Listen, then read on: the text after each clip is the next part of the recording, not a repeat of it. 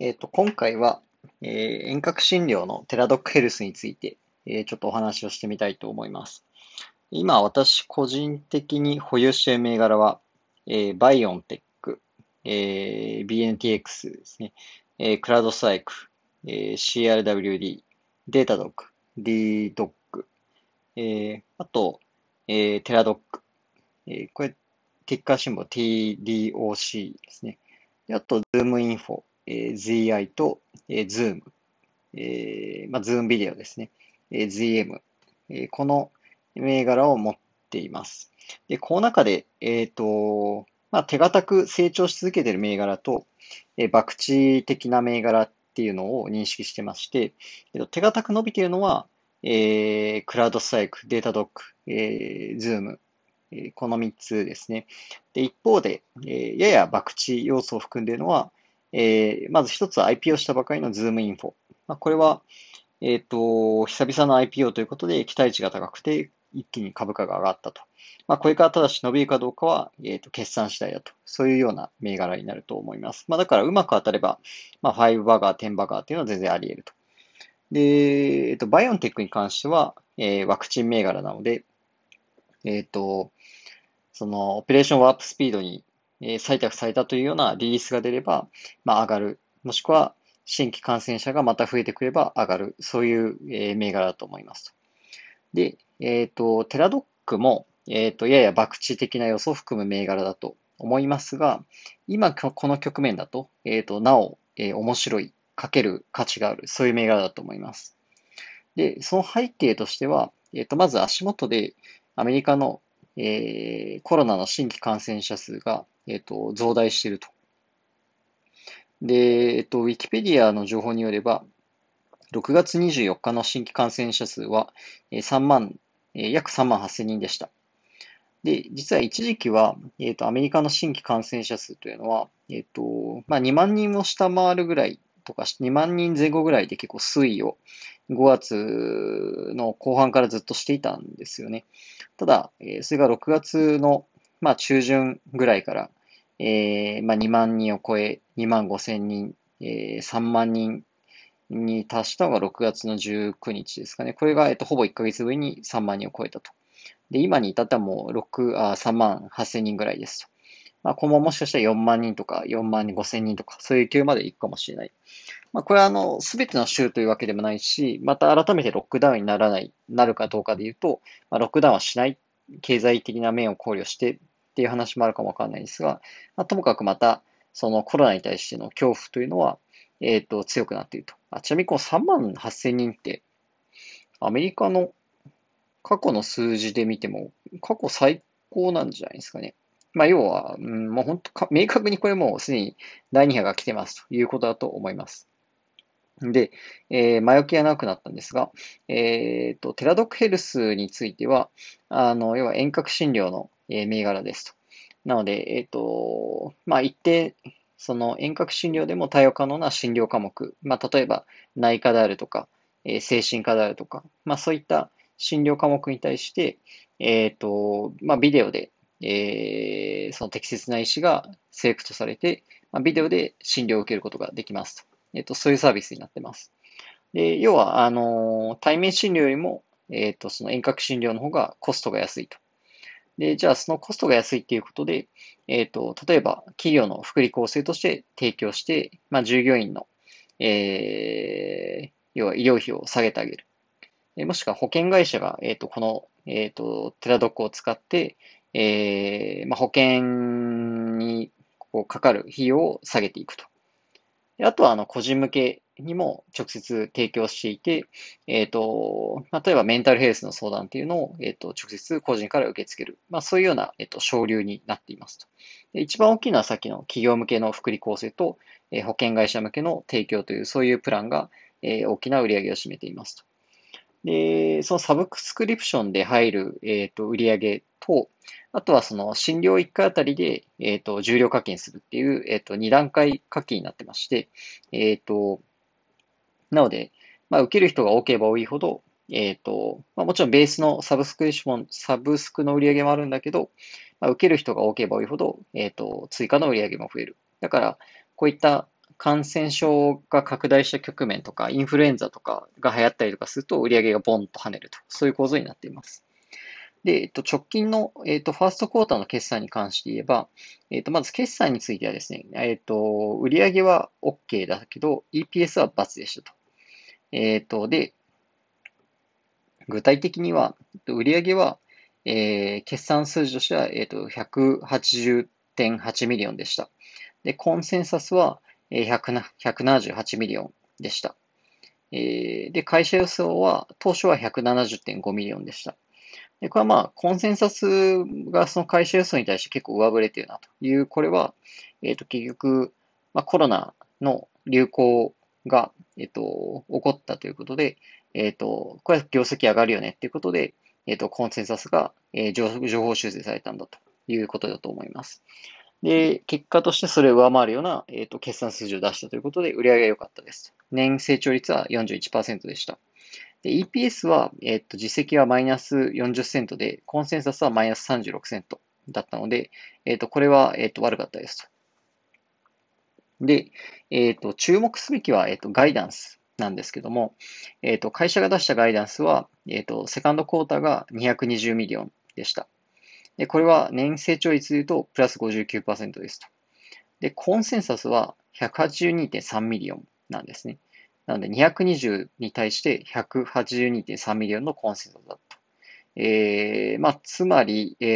まあ、大幅に上方修正されたということですね。で、EPS に関しては、マイナス26セント、コンセンサスはマイナス30セントでした。なので、EPS はまあ、若干良かったというぐらいだと思います。なので、これは、上振れ具合で言うと、まあ、ズームみたいなほどとは言わないまでも、これだいたい計算するとどれぐらいですかね。まあ、30%、40% ぐらい、30% ぐらいですかね。2、30% ぐらい上振れているということですね。で、普通、まあ、こんなにコンセンサスから上振れるってことはまあないので、まあ、すごく特需があったということですと。で、通期のガイダンスに関しては、売上が 812.5 ミリオン。で、これは年成長率 47%。で、コンセンサスが 754.64 ミリオン。なので、まあ、ざっくり言うと、813対755ということで、これも大きくコンセンサスを上回っていますと。で、EPS はちょっといまいちで、マイナス 1.2 ドル。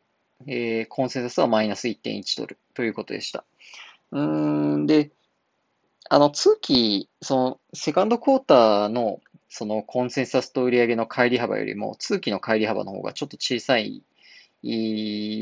かなという、まあ、そういう印象なんですけども、それは、今回この特需が、ファーストクォーターとセカンドクォーターに集中をして、まあ、そこでもう一応コロナの、第一波が収まって、それ以降は、まあ、少しなだらかになるでしょうと。まあ、そういう予想を立てているために、まあ、通期の方は、年成長率が 47% で、セカンドクォーターだけ切り出すとプラス 59% ということで、まあ、結構セカンドクォーターが大きくぐっと膨れ上がる、そういうシェイプを予想していますと。で、ですね。で、面白いのが、まず、今回コロナの影響によって、まあ、医療機関が、もう、受け入れができない、医療崩壊を起こしてしまって、通院しづらい、まあ、もしくは通院してうっかり移されちゃったら怖い、あとは、まあ、長いロックダウンで、みんな精神状態が悪くなってしまって、メンタルヘルスの相談が増えた、まあ、そういうことで、ファーストクォーター、セカンドクォーター、上振れがありました。で、まあ、そういった経緯があって、遠隔診療を、まあ、一回初めて受けましたという人は、要は増えたと思うんですけど、まあ、そういう人が次回以降も、またやっぱり遠隔診療使いますっていうことって、やっぱり増えると思うんですよね。要は EC と一緒で、一回 EC で買い物しちゃうと、実店舗じゃなくて EC で買いたい。便利だから、楽だから、そういうことになると思うんですけど、遠隔診療も、似たような性質があると思います。なので、だんだんその遠隔診療がスタンダードっていう場面が、徐々に比率として増えていくと。だから、ベースラインとしての売り上げも伸びる。まあ、そういうことを、会社としては予想しているということなんですよね。なので、決算前に、テラドックの代表は、今まさに、遠隔医療の新時代の幕開けになりそうだといいうようなことを、発言をしていて、それはなんか足元の数字とか定着具合から、そういう自信を深めているんじゃないかということだと思うんですね。でもう一個面白いのは、さっきのセカンドクォーターの、ガイダンスも、次のガイダンスも、ですね、これはちょっと今後、コロナがどういうふうな推移になるかっていうことを予想するのが難しいということで、ある程度、コンサバティブ、保守的に、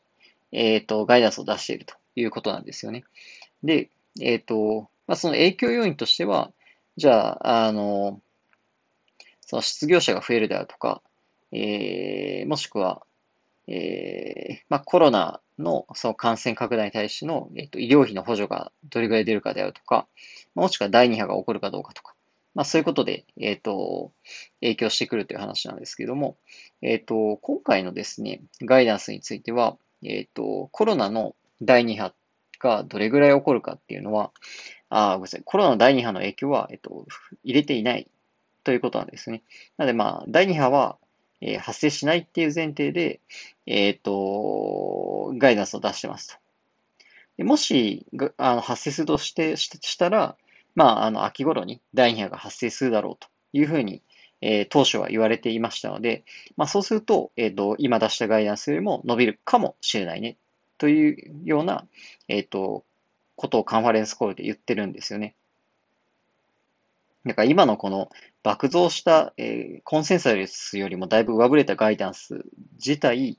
その遠隔医療が、多少以前よりも一般化するだろうと。だからベースラインを上げてガイダンスを出したと。そういう話なんですけども、今足元でどんどん増えているコロナ第2波の感染者のことを考えると、ここの、ガイダンスで出した数字よりも、さらに決算の数字が上振れる可能性が結構出てきているんじゃないかというふうに思います。だからこれは結構、博打というのは、本当はセカンドクォーターの決算の発表を受けて、ガイダンスがどう出るかっていうのを見てから、乗っかる、投資するっていうのが、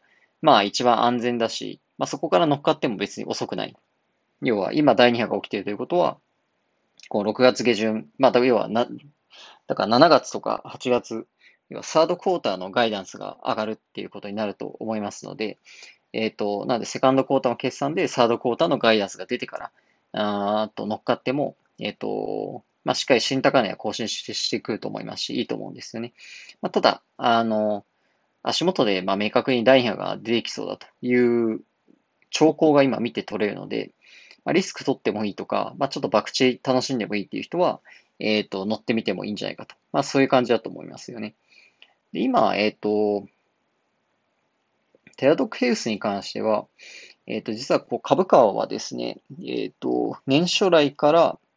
の4月末の決算の時点ですでに、2倍になっていた。で、その感染拡大、第1波の感染拡大が危惧されたタイミングでも、あまり株価の下落は見られないで、ずっと右肩上がりで来てたんですよね。なので、それまでの推移っていうところでいくと、ズームみたいに、ズームも感染拡大してもずっと株価堅調だったと思うんですけど、それと似たようなシェイプを描いてきましたと。で、一回ちょっとその第一波が収まりそうだねっていう時に株価がぐずぐずしたんですけど、